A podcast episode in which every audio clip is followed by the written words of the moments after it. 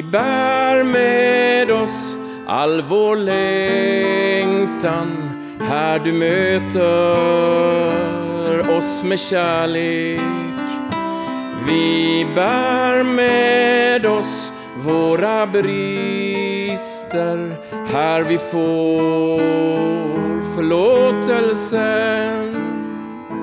Vi bär med oss världens hunger här vi lär oss hur man delar. Vi bär med oss världens ondska här vi ser försoningen.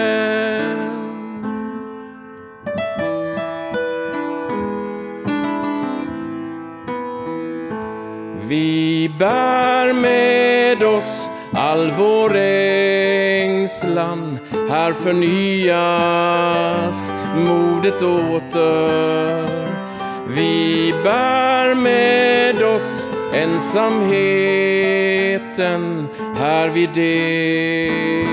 delar samma liv. Vi bär med oss jordens fruktan här vi möts av himlahoppet. Vi bär med oss allt vårt tvivel här vi övar oss i tro.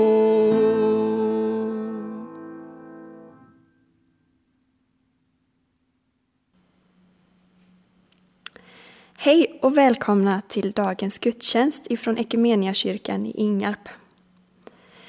Anna-Karin Frisk och Anders Sallner sjöng för oss här i början och vi kommer få höra fler sånger utav dem under, i dagens gudstjänst.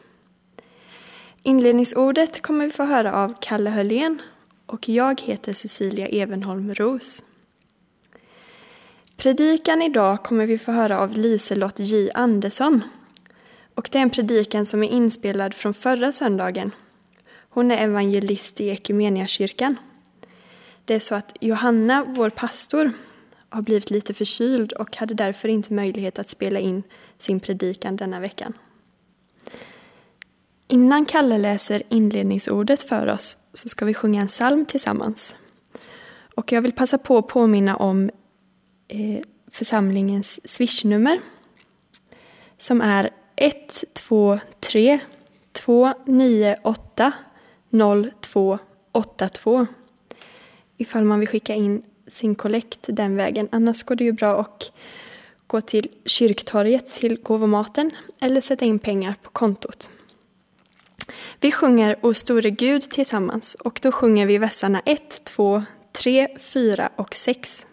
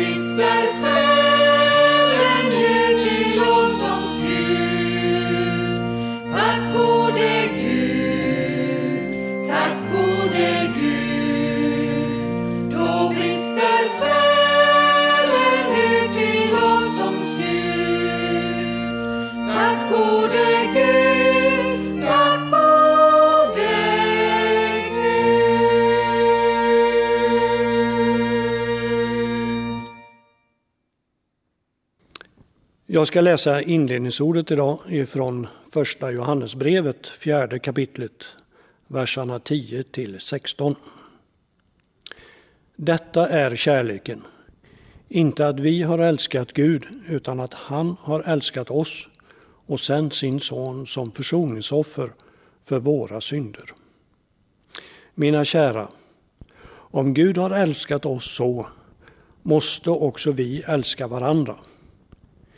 Ingen har någonsin sett Gud, men om vi älskar varandra är Gud alltid i oss och hans kärlek har nått sin fullkomlighet i oss.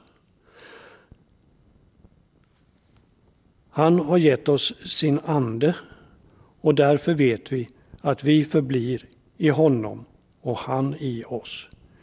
Vi har sett och kan vittna om att Fadern har sänt sin son att rädda världen.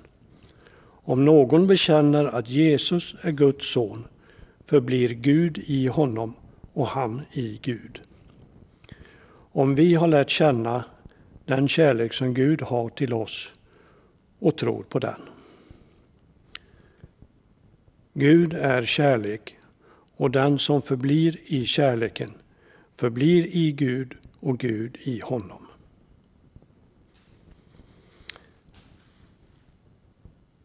Tack gode Gud att du har gett oss kärleken.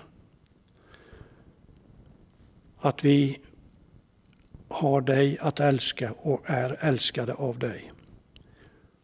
Och att din kärlek manar oss att älska varandra så att vi kan leva i ständig kärlek. Så fantastiskt. Tack gode Gud.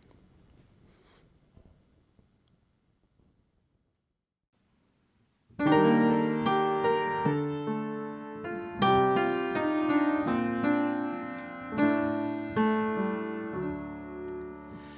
såg mig varje natt Jag hade svårt att somna när tankar kom och gick och allt det där jag alltid gömt men aldrig glömt.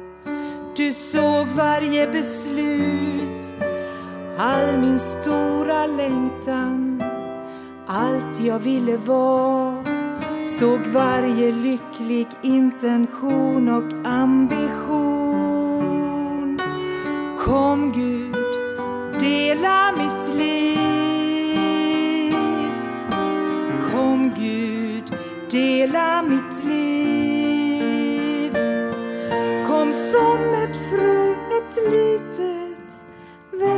Mig mitt i den. Kom Gud, dela mitt liv. Kom Gud, dela min framtid. Kom, ge mig mod att tro att du är den som bär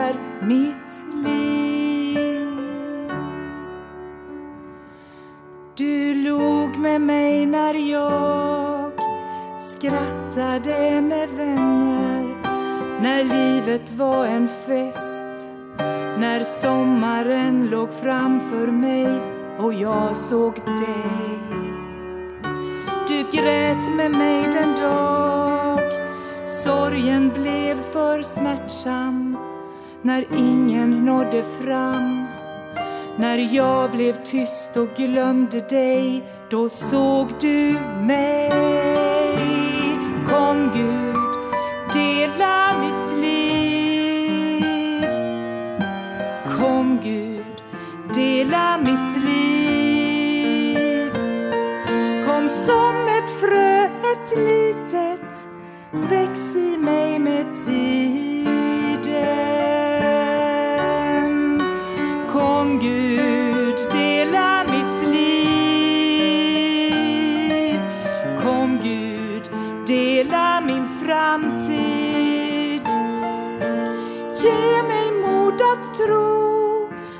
du är den som bär mitt liv. Du såg mig och du ser den framtid jag är rädd för. Du står där redan nu som ljus i mörker för en värld som undrar här. Där blommar varje träd som bara var ett frö här. Där blir det lilla stort och det som inte räknas här blir viktigt där.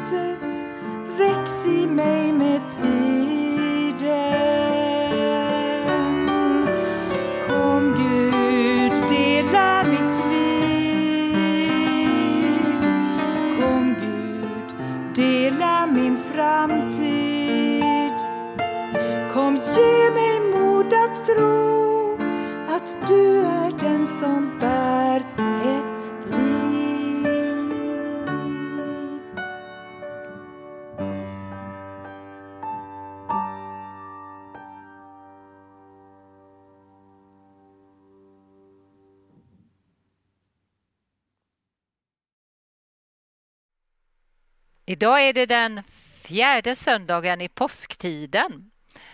Och evangelietexten för dagen är hämtad ur Johannesevangeliets 16 kapitel. En del av det långa samtal Jesus har med sina lärjungar alldeles innan han går till korset. Och temat för den här söndagen är vägen till livet. Jag läser från Johannes 16 och vers 16. En kort tid och ni ser mig inte längre. Ännu en kort tid och ni ska se mig igen. Då sa några av lärjungarna till varandra, vad menar han när han säger en kort tid och ni ser mig inte längre? Ännu en kort tid och ni ska se mig igen. Och när han säger, jag går till Fadern. De sa, vad menar han med en kort tid? Vi förstår inte vad han säger. Jesus märkte att de ville fråga honom och sa till dem, ni undrar varför jag sa en kort tid och ni ser mig inte längre, ännu en kort tid och ni ska se mig igen. Sannerligen, jag säger er, ni kommer att gråta och klaga, men världen ska glädja sig. Ni kommer att sörja, men er sorg ska vändas i glädje. När en kvinna ska föda har hon det svårt, för hennes stund har kommit. Men när hon har fött sitt barn minns hon inte längre sina plågor i glädjen över att en människa har fötts till världen. Nu har också ni det svårt, men jag ska se er igen och då ska ni glädjas och ingen ska ta er glädje ifrån er. Amen. Det är alltså Jesu slutord i den här texten. Ingen ska ta er glädje ifrån er. Det var också det sändningsord jag fick i min bibel när jag ordinerades till pastor år 1985. Den glädjen Jesus talade om vid det här tillfället, det är ju glädjen över uppståndelsen. Den är svår att döda. Men hur gick det med den där glädjen som var tänkt för mig när orden skrevs i min ordinationsbibel Ingen ska ta er glädje ifrån er. Ja, ibland har den varit på sparlåga i min tjänst. Men jag är ändå tacksam att kunna säga att den har aldrig slocknat. Och när vi nu särskilt uppmärksammar i kyrkan vårt nationella arbete och gör en insamling till missionen i vårt eget land och när vi önskar att glöden för detta verkligen ska flamma upp, då skulle jag vilja säga någonting om vägen till en bärande och hållfast glädje. Jag tror att vi är i starkt behov av en sådan glädje som liksom kan bära underifrån. I församlingen där jag bor, i Västergötland mellan Allingsås och Vårgårda, så har vi den här våren haft en studiegrupp. Åtta personer som sig bör under denna märkliga tid. Och vi har samlats i den eh, vackert belägna Ekumeniakyrkan vid Storsjöstrand där det är gott om utrymme. Så det var helt okej okay när det gällde att hålla fysiskt avstånd. Men på ett annat plan kom vi varandra väldigt nära i den här gruppen. Vi hade då som underlag för våra samtal Joel Halldorfs senaste bok som heter Gud, jakten. Joel är ju kyrkohistoriker. Han är lärare vid den enskilda teologiska högskolan och han är också en väldigt god samtidsanalytiker. Och i den här boken så lägger Joel ett teologiskt raster på väldigt många olika livsdimensioner och på dagsaktuella frågor. Och meningen är naturligtvis att han vill förklara tron för den oinvigde, för den nytroende och också för den gammaltroende. Och så är boken intressant nog utgiven på Christer Sturmarks förlag som ju är en välkänd företrädare för humanisterna i vårt land och som alltså har en ateistisk livsåskådning. Och det säger någonting att det här verkligen bäddar för dialog. Men jag tycker också att den här boken Gud, jakten ger god andlig vägledning. Och alldeles i slutet av boken så ger Joel tre råd. Det är egentligen klassiska råd, men han formulerar det på ett bra sätt för vår tid. Det är sådana där råd som kan vara väldigt bra att ta när man vill hitta samtalen som är lite under ytan. Och jag tror att de kan fungera i många olika sammanhang. Så jag tänkte låna dem här en stund. Och det första rådet lyder så här. Börja med en vana som ger näring åt ditt inre liv. Vad ska i så fall näringen åt vårt inre liv åstadkomma? Ja, det första jag tänker på är att vi liksom behöver landa hos oss själva. Det finns en liten dikt av en känd norsk poet, Hans Börli, som jag ganska ofta har citerat. Den lyder så här. Ett är nödvändigt i denna förvirrade värld av husvilla och hemlösa, att ta boning i sig själv så gå in i huset och putsa sotet från lampan så att människor ute på vägarna kan ana ett ljus i dina bebodda ögon. Den där näringen åt vår inre människa, den behöver göra hjärtat mjukt. Och det som gör vårt hjärta mjukt, det är ju inte minst skönheten i tillvaron. Den vi upplever i skapelsen, den vi möter hos barnen, den vi ser i godhet och trofasthet hos människor och allt det i livet som kan kallas vackert. Men också utsattheten kan göra vårt hjärta mjukt. Där tänker vi också på barnen. Inte minst tänker vi på skapelsen som idag är så utsatt. Men det räcker inte att få ett mjukt hjärta, hur viktigt det än är. Vi behöver också klarhet i tanken om vi ska hitta näring till vår inre människa. Jag är ganska övertygad om att det som har hjälpt mig så att den innersta glädjen i att få förmedla ett gott budskap till människor aldrig riktigt har kunnat slockna, det är att ordet, Guds ord, har fortsatt att vara en så viktig källa för mig. Och man kan ta till sig Guds ord på många olika sätt. En stor hjälp i mitt liv under de senaste 25 åren och mer än det, det är att jag i stort sett varje dag ber tidebön. Och jag har en rad tidebönsböcker där hemma, men man kan också göra det väldigt enkelt och ladda ner en app på telefonen som heter Tidegärden. Och jag rekommenderar gärna den som är utformad av Ekumeniska kommuniteten i Bjärka-Säby. Det är ju någonting som fanns på redan Jesu tid. När han gick upp till templet för att be med sina lärjungar, då bad de tidebön. Det vill säga de bad direkt ur saltaren särskilda tider varje dag. Och det har sedan funnits kvar i kyrkan allt sedan dess. Och då ber man framför allt saltarens böner. Och när man har gjort det i över 25 år, då blir man liksom impregnerad av saltaren. Och fast de texterna är 3000 år gamla så går de märkligt väl att översätta till mitt och andras liv och tillvaro idag. Och det är ett sätt att ta till sig Guds ord.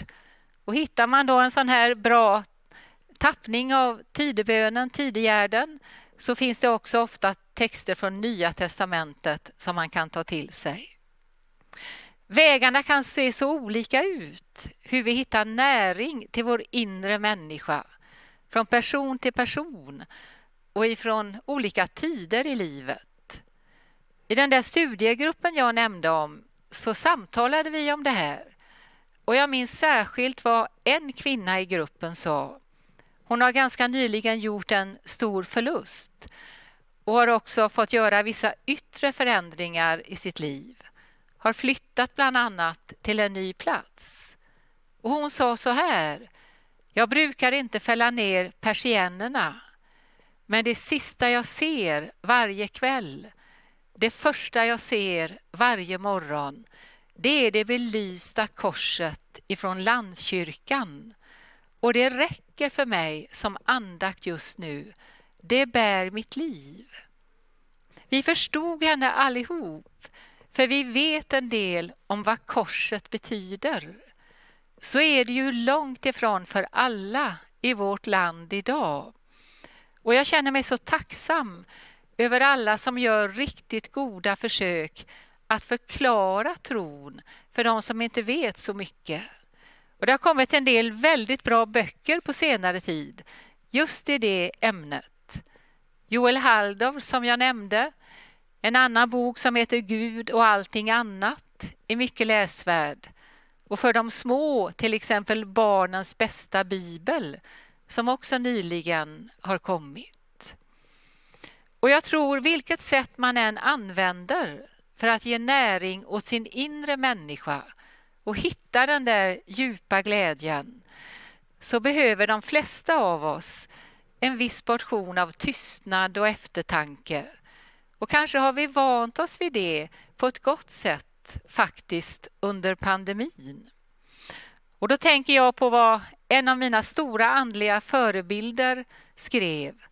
Hon skrev det i Auschwitz, ett i Hillesum, där hon dog endast 43 år gammal. Hon säger så här, vår stora kallelse är att odla upp inre åkrar av lugn och frid så vi har någonting att ge till människor i nöd och utsatthet. Och jag tänker att själva huvudpoängen med att ge näring åt sin inre människa, det är att igen och igen få uppleva att kärleken till den här världen liksom återföds.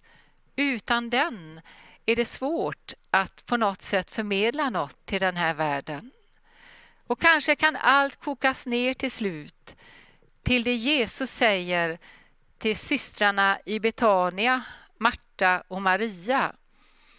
Han säger till Marta, du oroar dig för så mycket fast bara en sak behövs. Och vad är det enda till slut som behövs? Det är kanske att tänka och vilja så här. Jesus, vad som än händer så vill jag inte tappa blicken på dig. Jag vill fortsätta försöka ta dina ord på allvar när du sa och säger Följ mig. Det andra goda rådet då, som Joel Halldorf ger i sin bok Gud jakten, det lyder så här. Finn en gemenskap av människor som delar din strävan. Och när jag läste det tänkte jag på när jag för rätt länge sedan var student i Göteborg.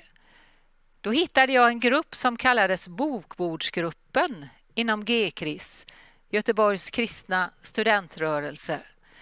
Vi hade helt enkelt bokbord på olika institutioner för att prångla ut kristen litteratur då, för att ge evangeliet vidare till våra studentkompisar. Och då hade vi en bönegrupp som bas för den verksamheten och den leddes av Magnus Malm.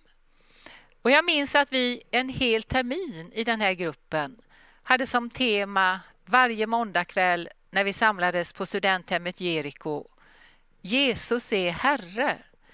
Och så satte vi den rubriken på alla möjliga och omöjliga områden i vårt liv. Och vi försökte också verkligen vara aktiva och handla, inte bara tänka. Och jag kan le åt en del idag som vi sa och tänkte och gjorde då. Men jag känner fortfarande respekt för det vi verkligen ville. Vi ville hitta en tro som liksom kunde möta det på alla plan som vi upplevde var den verklighet som vi levde i. Och fast det är så länge sedan så är det faktiskt så att en del av mina vänner från den gruppen ber och arbetar jag fortfarande tillsammans med. De blev inte istället för en församling, men det blev liksom ett förtydligande av det vi upplevde är på något sätt den kristna församlingens DNA. Så jag instämmer verkligen i det rådet. Om du vill hitta en bärande glädje i din tro och i ditt liv som människa och kristen, sök efter en grupp som delar din strävan. Det kan vara en bönegrupp. Det kan vara att ni möts kring en speciell uppgift. Det kan också vara att ett gemensamt sår, en brottning i livet har fört er samman. Om jag får faktiskt nämna ännu en bok så finns det en klassisk bok om gemenskap som jag tycker överträffar det mesta skrivna därför att det verkligen var och är levt. Det är den bok Dietrich Bonhoeffer skrev precis i inledningen av andra världskriget i den gemenskap han försökte forma då av människor som gjorde motstånd mot allt förfärligt runt omkring. Där talar han om vikten av att lyssna till varandra, att hjälpa, inte minst med praktiska saker. Han säger att det som dödar en gemenskap mer än allt annat, det är käbblet om vem som är störst. Så talar han om vikten av att kunna vara tacksam för det lilla för att också få uppleva det stora. Och han säger att det är viktigt att kunna ge varandra Guds ord. När gav du ett Guds ord till en vän senast? När gjorde jag det? bara på ett sådär medmänskligt, kamratligt plan. Och jag tror att vi verkligen ska ta till oss att kunna vara tacksamma för det lilla. Själavård är en väldigt viktig del av min tjänst. Det har det alltid varit och det har förstärkts på senare år. Och under det allra senaste året när det inte har varit möjligt att åka runt och predika i församlingar som jag ofta har gjort så har jag ägnat väldigt mycket tid i det enskilda samtalsrummet. Och en sak som djupt oroar mig som själavårdare då det är den stora ensamheten jag möter i alla åldrar och hos människor med olika bakgrund. Och det som gör mest ont det är att jag inte sällan hör de här orden. Jag vet inte om jag orkar leva längre. Jag vet inte om jag vill leva. Det är så avgörande att ha någon att luta sig emot, att hitta några som hjälper mig att bli den jag vill vara. Det är en av vår största missionsfält, upplever jag, att avhjälpa ensamhet. Och tack och lov finns det väldigt många missionärer för det fältet. Vi kan nästan alla vara med i någon mån att minska ensamheten.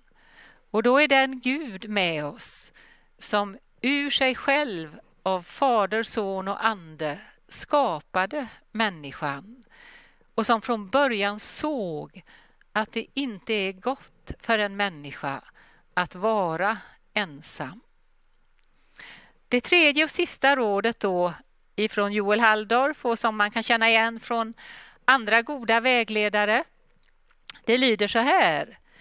Öppna ett fönster i en oväntad riktning. Det kan ju ligga på ett väldigt personligt och mänskligt plan. Att jag längtade efter att få se en dröm uppfylld som jag kanske länge i hemlighet har burit på. Det kan handla om att jag söker revansch, att jag söker en kompensation för något som jag tycker har blivit berövat ifrån mig. Och allt detta tror jag verkligen har Guds välvilja och välbehag. Därför att Ireneus, en kyrkofader, hade helt rätt när han sa Guds ära är den fullt levande människan och den fullt levande människan skådar Gud.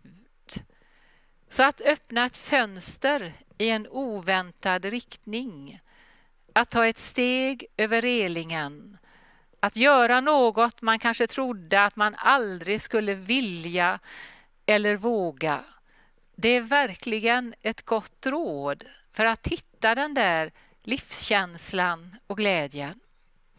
Men det kan ju också handla om något som är mer än just mitt eget liv och min egen utveckling. Det kan handla om den där kärleken som drabbar mig, som Paulus talar om när han säger Kristi kärlek lämnar mig inget val.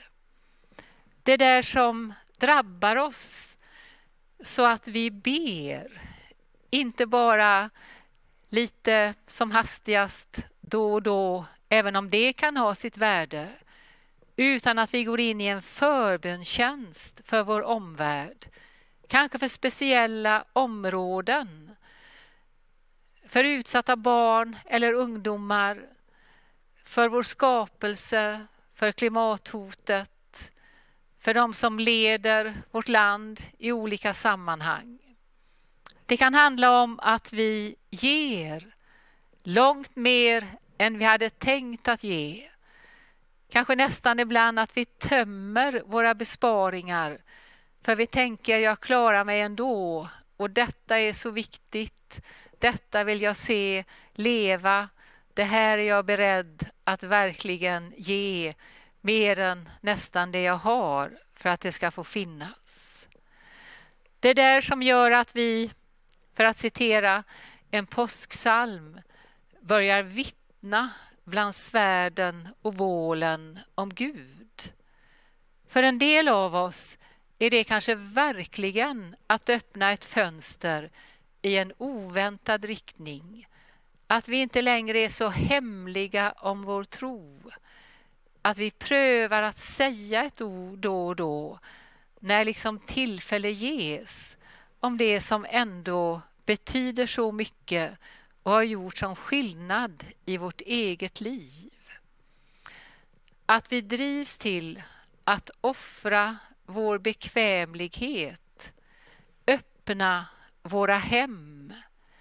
Ja, till och med kanske så att vi till slut uttrycker det att vi är beredda att mista vårt liv. Och det kanske inte behöver handla om att i fysisk mening dö, men att mista någonting av det som vi tänkte var vårt liv och vårt viktigaste livsinnehåll därför att något annat dök upp som liksom var ändå viktigare. Och där jag för mig att en snickare från Nasaret från läng för länge sedan sa Den som mister sitt liv för min skull, han ska finna det. Och när är det i så fall man finner sitt liv?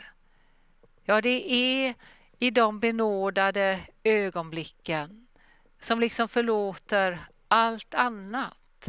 När man ser en vilsen människa hitta hem, upprättas, kunna resa sig i sin fulla styrka och börja leva.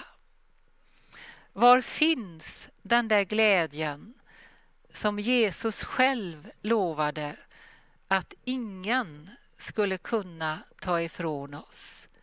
Ja, det är glädjen över uppståndelsen. Men därför att Jesus Kristus uppstod och lever så kan en människa upprättas till att få en ny identitet som Guds barn. Och för att göra det ännu större och ändå verkligt och sant, det lite svårtydda men ändå begripliga ordet i Romarbrevet 8, att själva skapelsen som nu våndas en dag ska bli frigjord och nå den frihet som Guds barn får när det förhärligas. Så det finns en glädje som ingen kan ta ifrån oss. Och vägen till en hållfast glädje, jag tror verkligen att den ligger någonstans här. Om jag bara får sammanfatta. Börja med en vana som ger näring åt din inre människa. För det andra, finn en gemenskap som delar din strävan. Och för det tredje, våga öppna ett fönster i en oväntad riktning. Och så skulle jag vilja ge det allra sista ordet åt en föregångare som har varit hemma hos Gud ganska länge men som också var så kallad riksevangelist i eh, Svenska Missionsförbundet. Han kunde ha ett ganska drastiskt sätt att uttrycka sig, var en mycket god förkunnare.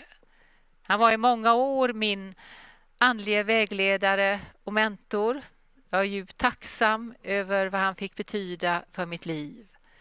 Och jag har hans sista predikan på ett slitet kassett band där hemma.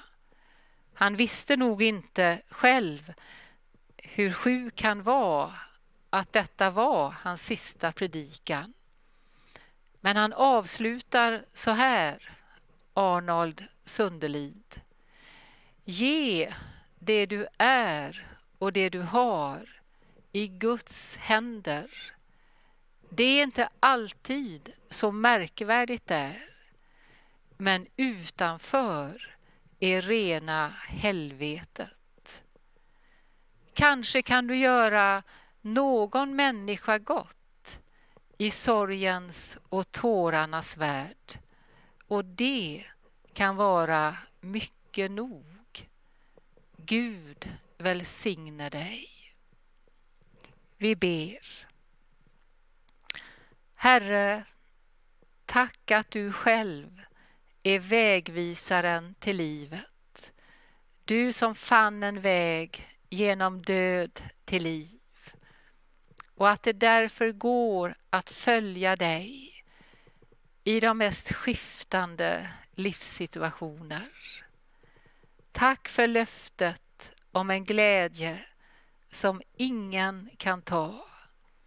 Jag ber att vi som enskilda och kyrka ska hitta den glädjen och ska kunna förmedla den där den allra mest behövs. Jag ber så i Faderns och Sonens och den heliga Andens namn. Amen.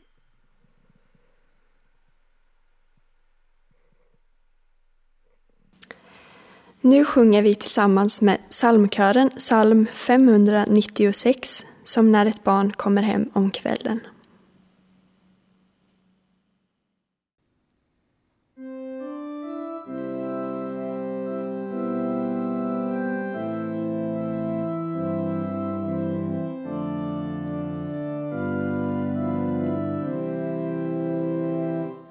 Som när ett barn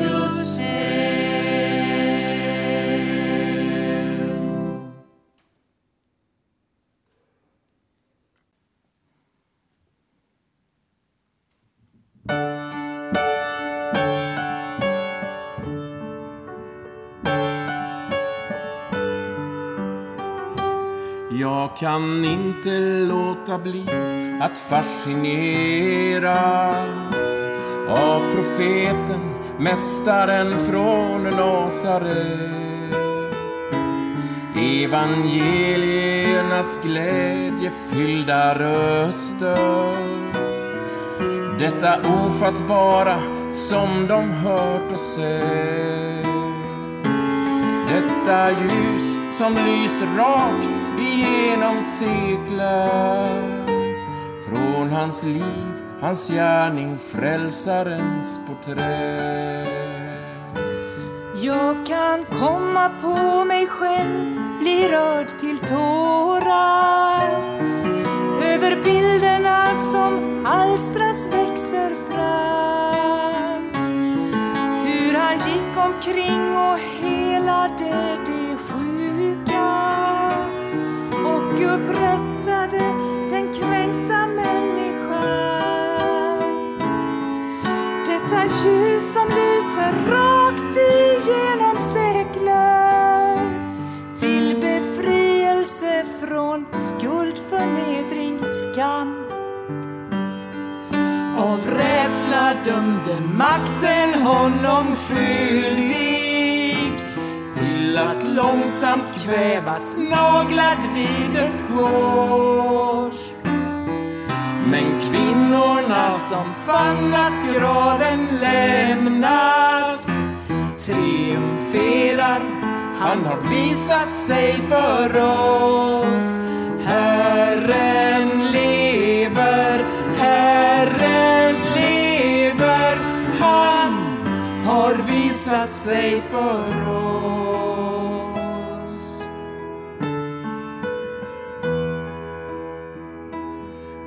Kan inte glömma bort den natt han uppstod. I mitt brustna liv när varat fick ett namn. När historien blev laddad med ny mening. Ja, en helt ny värld ska växa ur hans famn detta ljus som lyser rakt igenom sekler. Bilden av den sanna människan. Av rädsla dömde makten honom skyldig. Till att långsamt kvävas naglad vid ett kors. Men kvinnorna som fann att graven lämnats triumferar, han har visat sig för oss. Herren lever, Herren lever, han har visat sig för oss.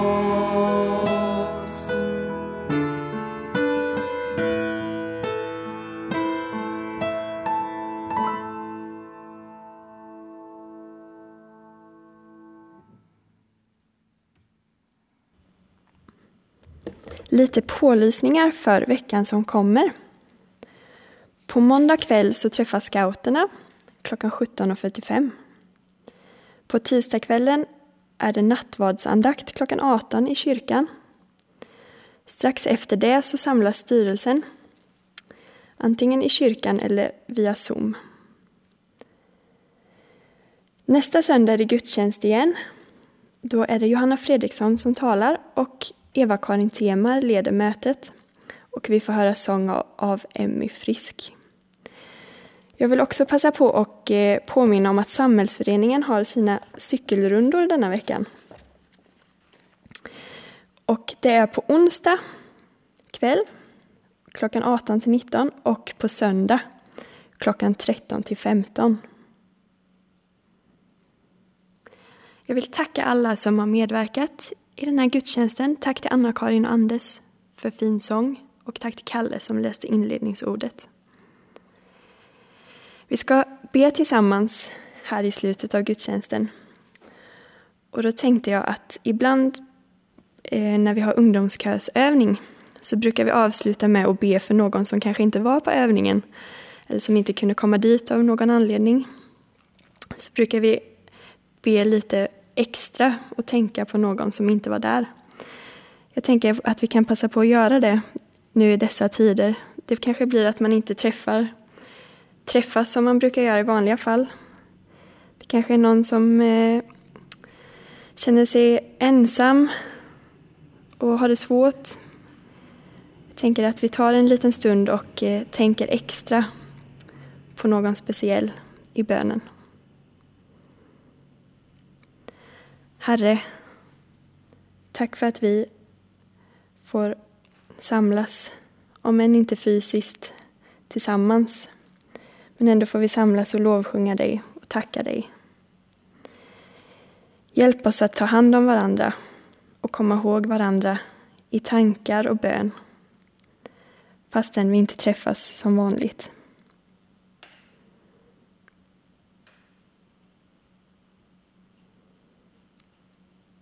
Amen. Som avslutning på gudstjänsten så ska vi få sjunga välsignelsen tillsammans med psalmkören. Och för mig så kan jag säga att jag, jag saknar de tillfällena när vi har fått sjunga välsignelsen tillsammans i avslutningarna på gudstjänsten. När vi kanske står upp tillsammans och kanske tar varandras händer. Det är för mig blir en så stark känsla av att Gud verkligen är närvarande. Och eh, jag längtar efter att vi kan göra det tillsammans snart igen. Men nu sjunger vi den, om än på varsitt håll, välsignelsen. Tack.